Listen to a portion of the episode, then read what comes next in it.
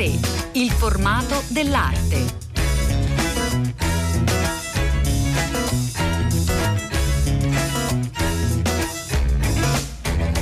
Buongiorno, buongiorno, a tutte le ascoltatrici e tutti gli ascoltatori da Elena del Drago, una nuova puntata di A3 eh, che racconta le mostre in Italia che stanno riaprendo, che in qualche modo aiutano eh, a ricompattarsi attorno ad un'identità collettiva anche in luoghi particolarmente colpiti dalla pandemia del Covid-19. Bergamo è senz'altro una delle città più colpite, siamo dunque contenti di poter parlare delle mostre che riaprono a Bergamo con delle istituzioni che sono proprio al cuore della città come l'Accademia Carrara. Noi siamo grati al direttore Rodeschini per essere con noi. Buongiorno.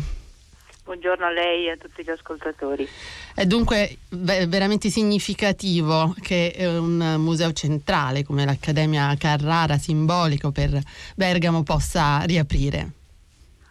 Mm, sì, abbiamo riaperto con eh, grandissimo piacere. Eh, il cancello che si è aperto sulla facciata del, della sede storica dell'Accademia Carrara ha, dato, ha fatto fare un respiro di sollievo perché in questo, questa tragedia che ha vissuto la città e ha anche coinvolto naturalmente le istituzioni culturali e e questo è stato, è stato altrettanto terribile.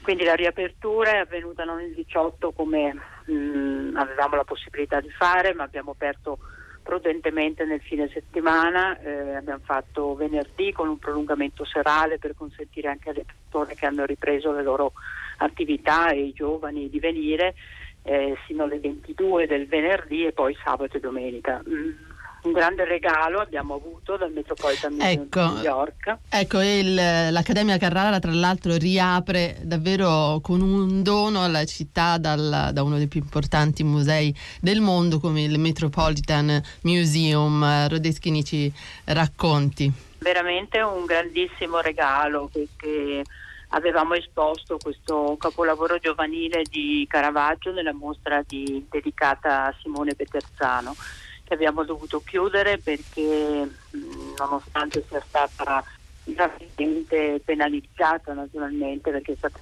sola per, solo per tre settimane, ehm, abbiamo pensato in collaborazione con questo grande museo americano con il quale abbiamo rapporti di collaborazione da decenni, chiedere a Keith Christiansen, il curatore della pittura europea, di eh, tenere, mantenere questa presenza in città che è stata considerata meravigliosa, non solo perché questo dipinto, vederlo bisogna recarsi negli Stati Uniti e non tutti hanno questa possibilità, ma è una memoria molto importante della mostra di Peterzano e dall'altro salda le due città, Bergamo e New York, eh, che ha vissuto, hanno vissuto un, un dramma sociale. E questo la componente, l'insieme di queste motivazioni ha fatto veramente stringere la città e il suo territorio intorno al museo. E ci vuole raccontare proprio l'importanza di, di, questo quadro, i musici di Caravaggio, che è davvero un capolavoro, che è possibile eh, tra l'altro adesso ammirare all'Accademia Carrara proprio all'interno del percorso espositivo. Esattamente, l'abbiamo collocato nella nostra sala 19 che è dedicata ai pittori caravaggeschi. L'Accademia Carrara non, eh, nel suo straordinario patrimonio non è dotato di un dipinto di Caravaggio e questo prende ancora più significato per, per la Lombardia, per il luogo in cui l'Accademia Carrara si trova, perché essendo un, un dipinto giovanile riflette anche la memoria di questa sua formazione lombarda che la mostra di Peterzano eh, dimostrava e eh, non so se tutti sanno ma eh, Caravaggio dal 1584 all'88 è eh, nella bottega di Simone Peterzano che era una, un artista molto affermato nel Milano di Carlo Borromeo e quindi questi quattro anni del pur giovanissimo Caravaggio devono aver segnato il suo immaginario, la sua cultura. Il eh. dipinto è, eh, di Musici di Caravaggio è datato eh, 1597, quindi è il momento in cui lui approda a Roma, naturalmente ha già una, un'autorevolezza mh, mm, che si coglie immediatamente, però per esempio il tema del concerto è un tema che probabilmente eh, è nutrito dalla memoria della, di questo genere, di questa iconografia che a Venezia era assolutamente mh, mm, diffusa. E siccome Simone Peterzano nel suo percorso artistico ha due momenti quello della formazione di Peterzano a Venezia, che abbiamo dimostrato nella mostra mh, mm, che si svolgeva qui a Bergamo, eh, allievo di Tiziano e comunque con un cotè culturale molto ampio, perché Peterzano è nato in, in, in, a Venezia dove il padre si era trasferito e faceva l'orafo. Quindi a metà Cinquecento c'è un quadro ricchissimo a Venezia, perché c'è sì Tiziano, il grande Tiziano, ma anche Tintoretto, Veronese, era entrata una dimostrazione per immagini che la mostra riusciva a fare meravigliosamente con dei prestiti internazionali e i temi, gli artisti ehm, nutrono la, il percorso di Peterzano che negli anni 70 arriva a Milano, esercita la sua attività e quando arriva Caravaggio nella sua bottega può um, avere tutte queste informazioni, questo eh, questo immaginario così ampio. Peccato che la mostra si sia potuta tenerla aperta soltanto per tre settimane, mi sembra, Maria Cristina Rodeschini. Sì, eh, purtroppo è stata aperta tre settimane perché l'abbiamo inaugurata all'inizio di febbraio e mh, mm, abbiamo dovuto chiudere irrimediabilmente l'8 di marzo con un successo di pubblico che ci ha veramente confortato ehm, perché Peterzano indubbiamente non, non, non, è un autore sì, tra, tra, i più noti erano, insomma. Mm. ed erano, sono venute 10.000 persone quindi mh, mm, interessante però mh, mm, si sarebbe sviluppato in questi mesi una, uh, una, una chiamata uh, di un pubblico che avrebbe finalmente colto la, il ruolo di questo artista che è di ponte tra la cultura veneziana e la cultura milanese dove ha sviluppato la sua attività. Lui è rimasto un po' in ombra. Ecco perché, è rimasto in ombra, pur essendo chiaramente un legame così importante tra due scene eh, cruciali. Sì, eh, devo dire che l- è rimasto l'ombra di questa eh, fama eh, che lui documentaria eh, secondo la quale, ed è vero perché presentavamo in mostra il documento in cui la famiglia di Caravaggio contrattualizza con Petersano la, pre- la permanenza di Caravaggio per quattro anni presso la sua bottega e questo documento mm. eh, che venne mh, trovato in, nel Novecento ha oscurato completamente la figura di Petersano. Ecco. La mostra invece che è riuscita a ricostruire anche tutta l'attività veneziana che va eh, dagli anni 50, dalla metà degli anni 50 del 500 sino alla, mh, mm, al, al, suo approdo a Milano nel 1570, ha chiarito un percorso che lega cult- questi due centri della cultura del nord Italia eh, attraverso di lui, quindi un, uno snodo importantissimo. Fino a quando è possibile vedere eh, all'Accademia Carrara questo quadro importantissimo di Caravaggio e cogliere appunto anche le assonanze con Petersano, Rodeschini? abbiamo avuto questa meravigliosa disponibilità del Metropolitan, è uno dei dipinti importantissimi della collezione metropolitana di New York, lo avremo fino al 31 di agosto. È un'occasione davvero importante per tornare a Bergamo, andare anche a visitare il suo museo simbolo. Grazie, grazie per essere stata con noi a Maria Cristina Rodeschini. Grazie a voi.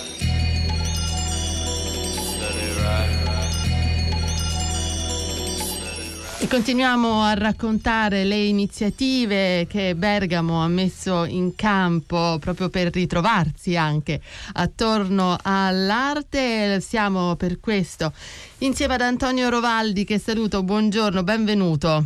Buongiorno Elena, buongiorno e grazie per l'invito. Dunque, Antonio Rovaldi è in scena eh, con una mostra che è già stata ad Harvard, giusto? Sì, sì, è stata ad Harvard inaugurata l'11 novembre del 2019 e al Dipartimento mm, GSD di Landscape di Harvard. E poi al magazzino di Italian Art di Cold Spring, insomma è stata eh, già in istituzioni museali importanti, arriva adesso alla GAMEC di eh, Bergamo e ha un titolo assolutamente affascinante come Il suono del becco del picchio. Partirei da qui, Antonio Rovaldi. Sì, il suono del becco del picchio in realtà è una traduzione, è la traduzione mm, dall'inglese dal, presa un pezzo dal libro che è The Sound of the Woodpecker Bill New York City, il suono del becco del picchio New York City, che, mm, che racconta, racconta le, le, mie camminate partite cominciate nel 2016 a New York quando vivevo ad Harlem e che si sono poi protratte fino alla fine del 2019, momenti in cui insieme al, alla GAMEC abbiamo vinto la quinta edizione dell'Italian Council, il progetto, mm, il bando MIBAC delle periferie, periferie urbane. Che cosa consiste questo, questo premio? Questo premio consiste nel mettere insieme sostanzialmente delle istituzioni, un'istituzione italiana, in questo caso, nel mio caso la GAME, che, che è il partner principale, promotore del, del bando, in, ehm, in partnership con altre istituzioni estere perché presupposti del band appunto sono quelli di portare l'arte italiana all'estero e nel nostro caso appunto era Magazzino Italian Art a Cold Spring New York e mm, Kunstverein di St. Gallen in Svizzera. E, um, la mostra che adesso è in corso e che ha riaperto il 18 di maggio alla GAMEC, al, alla sala delle della Barchessa, all'Accademia Carrara è la, diciamo così, la tappa conclusiva di questo percorso. Di questo progetto. Esatto. Mm. Sì. Ecco, ma torniamo alle passeggiate newyorkesi. Le passeggiate newyorkesi, mm. le camminate, che passeggiate sono state delle, delle, lunghissime camminate che nell'arco di due anni mi hanno, hanno mm. letteralmente accompagnato la mia vita newyorkese di quel periodo. È stato un lavoro estremamente estremamente complesso perché camminare i margini di New York eh, non, sempre, non sempre il waterfront della città è accessibile al pubblico e quindi agli abitanti dei suoi quartieri, perché spesso sono delle aree che sono in attesa di essere trasformate in, in parchi pubblici o addirittura proprio in zone naturali che attraverso tutto un lavoro di, di, bonifica enorme la città sta cercando in un qualche modo di far rinascere. Quindi mm. non sempre, non sempre le, queste, queste camminate sono state di facile accesso, per cui mm, si richiedeva da parte mia proprio uno, una sorta di scavalcamento per andare a vedere cosa, cosa, succedeva in questo limbo di terra, in realtà molto stretto, che separa la fine dei quartieri con l'inizio, eh, il più delle volte con, col, col mare, si parla del waterfront, soprattutto di Queens e, e di Brooklyn queste mm, così appunto camminate estreme direi proprio nelle anche periferie nei bordi estremi della, della città della città più iconica eh, del mondo poi si sono tradotte in una serie una serie di fotografie. Rovaldi. Si sono tradotti in una serie enorme sì il, il lavoro fotografico è stato un lavoro enorme che ha accumulato un, una massa proprio mm, eh, enorme di, di, fotografie che, si, che poi ho ovviamente riassunto in cinque capitoli all'interno del libro che raccontano quasi blocco per blocco queste aree ai margini della città. Eh, il libro è suddiviso in cinque capitoli, quante sono le circoscrizioni di, mm, di New York City, ma non solo, non, non solo raccolgono, questo libro raccoglie le mie, le mie, fotografie, ma anche degli interventi poi di altri autori che sono come una sorta di spalancamento attraverso dire, la testimonianza di autori che hanno vissuto lunghi periodi a New York, eh, ma anche un newyorkese, primo tra tutti appunto è Steven Handel, che è un botanico a cui ho chiesto di raccontare proprio la sua biografia di cittadino di Rockaway. E, mm, e poi Steven è diventato poi anche curatore della mostra insieme a Francesca Benedetto che ha disegnato le mappe del libro e a Lorenzo Giusti, direttore di Gamec E, ecco, che... eh, a proposito invece eh, della, della installazione visiva che è possibile eh, visitare adesso alla GAMEC, e mi sembra tra l'altro un'idea bellissima quella di eh, ricominciare con le esposizioni a Bergamo, proprio con una mostra che parla di, di passeggiate, di attraversamenti, di eh, appunto percorsi eh, cittadini, mi sembra davvero augurale e, e, importante e le chiederei, anche se so che è difficile per un artista farlo, eh, quello di farcela immaginare un po' questa installazione eh, a Bergamo.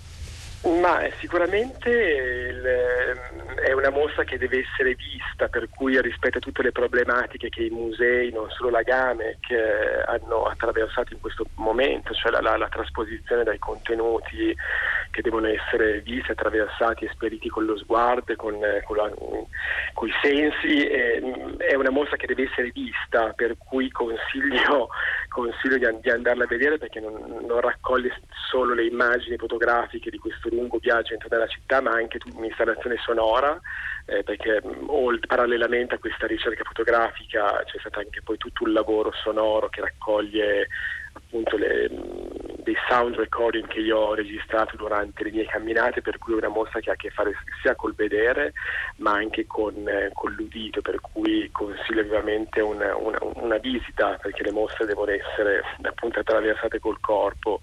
E lo dico perché in questo periodo abbiamo appunto tutti gli artisti, hanno, tutti, molti artisti hanno dovuto come dire, confrontarsi con la difficoltà di restituire dei contenuti che devono essere esperiti in una forma digitale, per cui è, certo. è l'idea che le mostre devono essere viste visitate. Ah, quello sì, noi cerchiamo però di, di, raccontarle e quindi di lasciarle immaginare anche proprio per eh, così stimolare il, il, desiderio poi di confrontarsi con le, con le parole. Raccon- raccontarla è, come dire, è un, è un, è un è, un, è, un'immagine definitiva di questa città, definitiva mm. nel senso che l'idea era quella appunto di immaginarsi una città che improvvisamente si svuota dei suoi mm. abitanti, mm. per cui in un qualche modo riguardandola adesso con l'occhio, con l'occhio di poi dopo tutto quello che è successo è abbastanza, è abbastanza strano, nel senso che quando io stesso attraversavo la città mi immaginavo improvvisamente un suo svuotamento, c'è un libro molto bello che mi ha aiutato molto a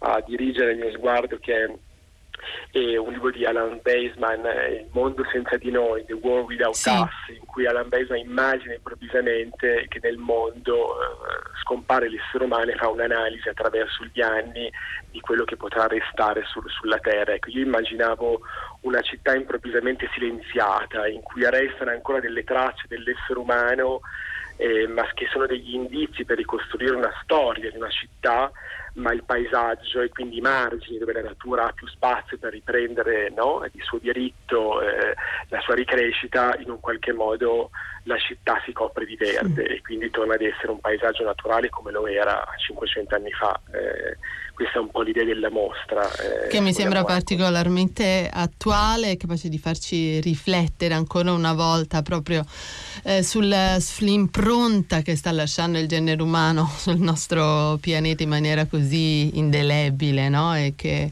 eh, forse dovremmo fare tutti uno sforzo comunque per rallentare. Eh, grazie, grazie molto ad Antonio Rovaldi per essere stato grazie, con noi. Elena. Grazie per avermi invitato. A presto. Grazie. Arrivederci.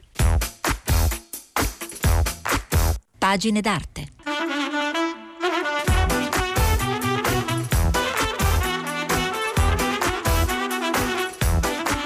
Ed eccoci arrivati alla parte dedicata ai libri e agli ultimi volumi usciti che guardano da più prospettive il mondo dell'arte. Oggi questo è proprio un libro eh, d'artista, un libro di Daniela Comani che è con noi. Buongiorno, benvenuta. Buongiorno.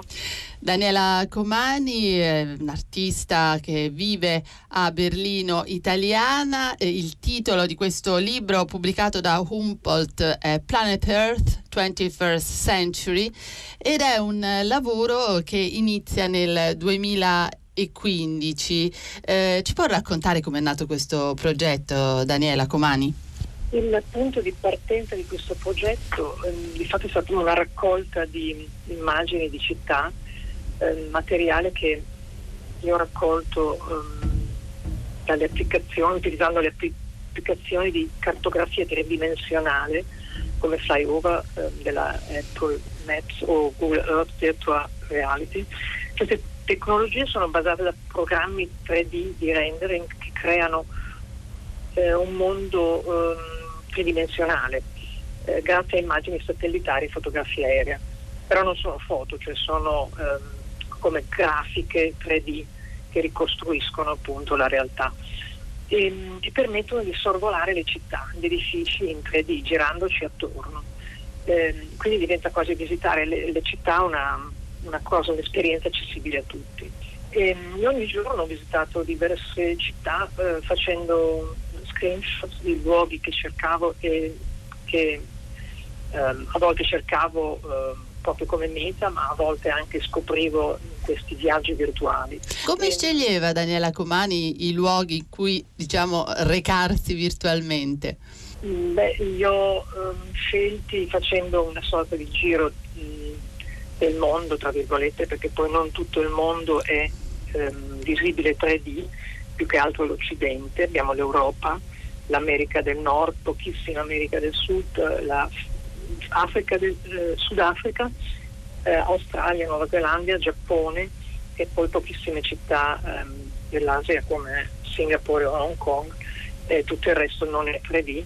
Quindi in base a queste possibilità di, eh, che c'erano 3D ehm, ho cominciato a scegliere Fin dall'inizio c'era la visione di fare una grande raccolta di cartoline, quindi di utilizzare queste foto poi per stamparle, per fare un'installazione di cartoline, di finte cartoline, oppure di cartoline vere di un viaggio finto.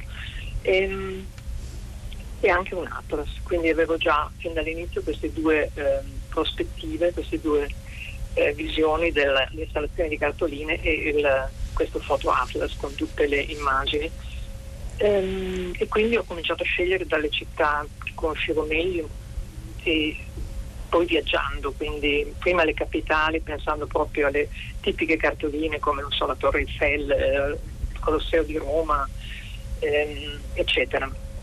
E poi da lì però mh, mi sono resa conto che il viaggio si allargava molto perché si scoprivano delle cose che non, che non conoscevo e poi anche nel corso del tempo, tra il 2015 e il 2019, che ho raccolto queste immagini, eh, inevitabilmente si fanno viaggi, si scoprono altre cose, si, si vedono semplicemente delle architetture e le andavo dopo a cercare.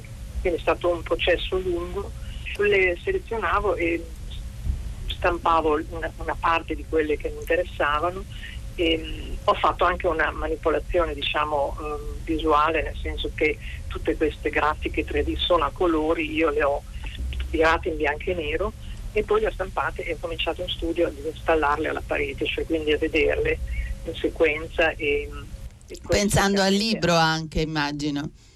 Sì, pensando al libro e pensando all'installazione di cartoline che eh, prevede tutte le immagini che sono anche nel libro ne avevo più di mille, ho fatto, forse la cosa più difficoltosa è stata proprio fare la selezione di questo materiale. Ecco appunto, come ha lavorato per selezionare tutto questo enorme materiale raccolto in anni e anni eh, di, di, di, lavoro?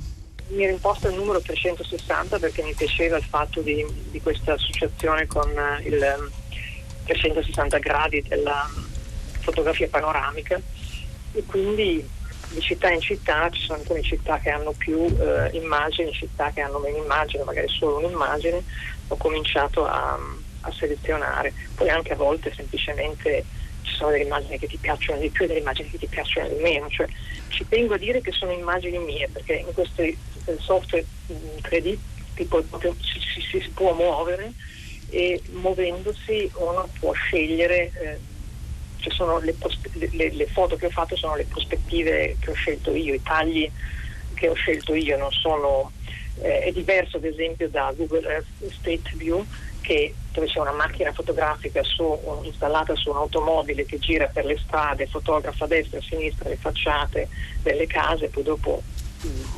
online uno si può eh, muovere cliccando di foto in foto, quelle sono delle foto vere. Questo è proprio un programma con questa ricostruzione 3D del mondo, dove, cioè del mondo di alcune città, dove uno può proprio muoversi e cercare le, le sue prospettive. Quindi eh, io le ritengo immagini mie. Certo, e poi una cosa molto interessante, Daniela Comani, proprio la sua prospettiva artistica, eh, quanto è differente, come, cambia eh, attraverso questa eh, appunto visione, attraverso una realtà virtuale di mh, città poi invece eh, ultranote, iconiche, come può essere Parigi, Roma, eccetera. Il risultato appunto di questo viaggio virtuale sono queste immagini di strade, città, edifici, monumenti che eh, noi tutti conosciamo, no? perché li, l'effetto iconografico di alcuni edifici eh, o vedute di città cioè, li conosciamo e fanno sembrare ogni luogo reale, familiare, però anche allo stesso tempo strane perché ehm, c'è questo eh, senso, questi paesaggi urbani che sembrano, ehm, cioè sono, per altre cose sono appunto ehm, senza, le strade sono senza persone, senza automobili, perché i, um, questi programmi di cartografia non hanno la possibilità di fissare le immagini in movimento, quindi sia le persone che le auto non si vedono, si, a parte quelle parcheggiate. E, um, e questa è, è, una cosa veramente strana, soprattutto poi pensando al momento, ai, ai, ai nostri giorni, a questi, questi mesi che abbiamo passato con il Covid-19 perché alcune immagini sembrano proprio le, immagini, le, le immagini mm. questi paesaggi urbani deserti di, di, dei giorni scorsi. Eh sì, infatti eh, così guardando le, alle sue immagini Daniele Alcomani, forse anche perché eh, siamo eh, tentati di guardare proprio in quella direzione no? ritrovare quello che abbiamo visto nelle nostre città in questo, in questo periodo di pandemia, eh, però effettivamente sembra quasi una visione del futuro eh, più che una presa in diretta del presente. Sì, c'è, c'è stato un, molto curioso un scrittore tedesco, David Wagner, che ha scritto, um, fatto un diario sul corona nel giornale di Zeit e um, ha raccontato alla fine di marzo le, le, ultime cose che aveva fatto prima della quarantena ed è stata la presentazione del mio libro Pianeta Terra a Berlino e, um, e, e ha sintetizzato in pochissime righe eh, questa, questa cosa che se volete vi leggo un attimo è il libro della quarantena. Comani ha sorvolato città di tutto il mondo con il suo computer di casa e raccolto immagini, ha fatto screenshot e le ha trasformate in centinaia di cartoline in bianco e nero che sembrano uscite da un film di Godard. Così facendo ha anticipato come si svolgeranno ora i nostri viaggi e le nostre passeggiate in città. Ci ha inviato cartoline dal futuro eh sì, e poi è stata anche la mia impressione, quindi in effetti è, è proprio un diario. La traduzione è un po', è un po così, ce l'ho fatta io. Beh, insomma, va benissimo. Comunque è, è, il significato è quello e questo ci ha inviato Cartolina dal futuro è molto intrigante, anche perché per me è sempre stato così un, un viaggio cioè ancora più lungo se penso a ritroso. Eh, già nel 2009 avevo questa idea di utilizzare questo titolo, cioè è, è nato prima il titolo del lavoro eh, pianeta Terra mh, il secolo XXI, mi, mi, girava in testa e mi tormentava questo titolo e così poi si è mm. attraverso il titolo sviluppato più tardi il lavoro senza ancora sapere di che cosa si sarebbe trattato. Quindi questo rapporto con il futuro mi piace moltissimo. È un diario dal futuro, questo libro molto interessante in modo eh, particolare in questo momento. Noi ringraziamo davvero molto Daniela Comani per essere stata con noi, grazie. Eh, ricordo il titolo del libro Planet Earth 21st Century Humboldt Books.